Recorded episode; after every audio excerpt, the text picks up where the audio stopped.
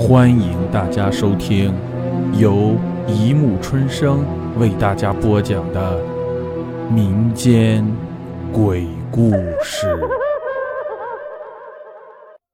第四百二十一集《蚂蚁三》。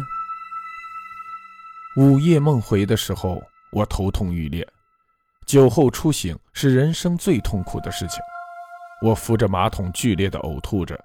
在马桶的边缘，无数细小的蚂蚁正在缓缓移动，慢慢爬过我无力的双手。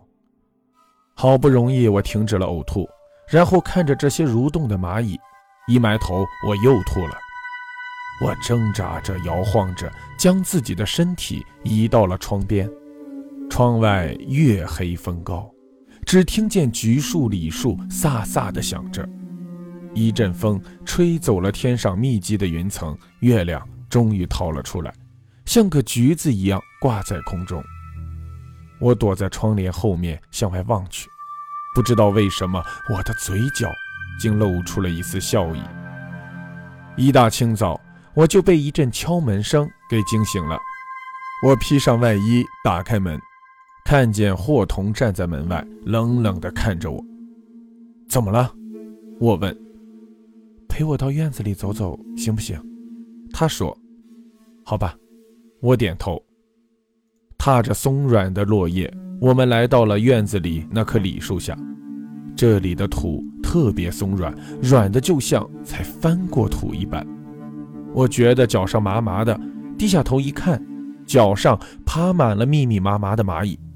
我连忙晃了晃脚，可蚂蚁们没有落下去，还是顽强地爬在我的脚上。我点上了一根烟，深深地吸了一口，烟头上的烟灰向后走了一截。我蹲了下来，用烟头细细地点着脚上的蚂蚁。蚂蚁根本就不知道我手里烟头的到来，在瞬间，一只一只被烧焦，落在了地上，变成了尘土。你不会以为我叫你到院子里来散步，只是为了来看你对蚂蚁处以极刑吧？长时间的冷场后。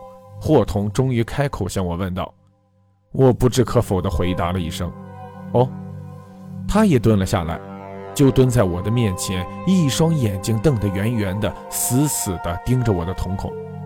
他一字一句地问：“昨天晚上你都看到了吧？”我笑了，我猜我的笑容一定很灿烂。是的，我都看到了。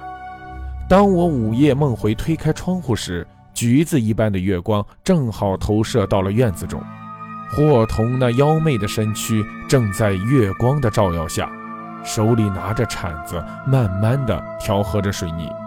他将沙与水泥混合在一起，堆成了小山的形状，然后在小山的顶部剖开了一个洞，将水慢慢的倒了进去。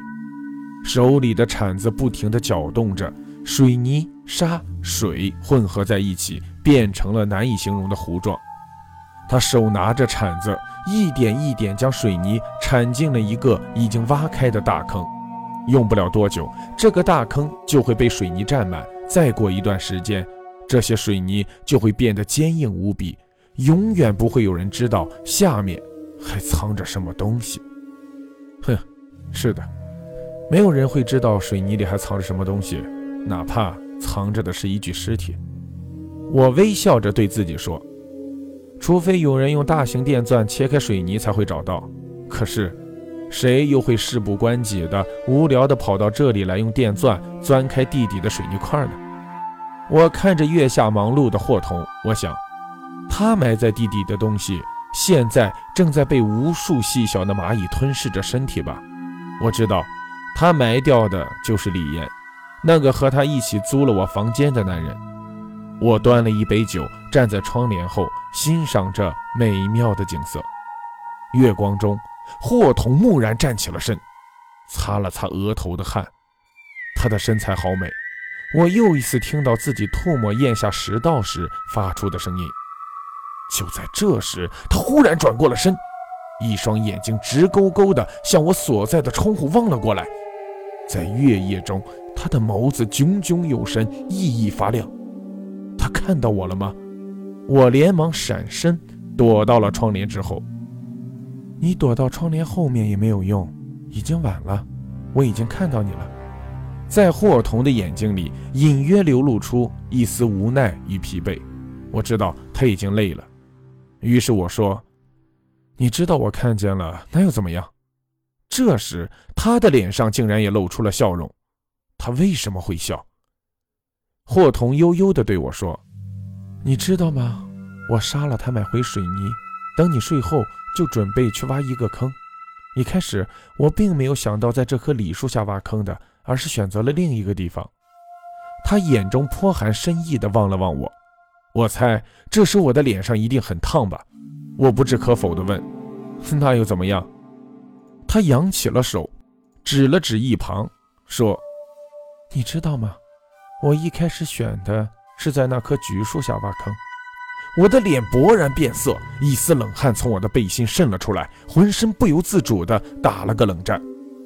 可霍童还是没心没肺地继续说着：“当我的第一铲挖下去时，我就感觉到了不对劲，铲子冒出了火星，抛开了面上接近一米的泥土，下面竟是……哼，巨大、坚硬、冰冷的水泥块，脚上爬满了蚂蚁。你这里的蚂蚁可真多呀！”我的身体禁不住发抖站立，嘴唇不停地蠕动，却一句话也说不出来。你说。这水泥块里，你究竟埋了谁？霍童一字一句向我逼近，我颓然坐在了地上，泪水从我的眼眶渗了出来。好了，故事播讲完了，欢迎大家评论、转发、关注，谢谢收听。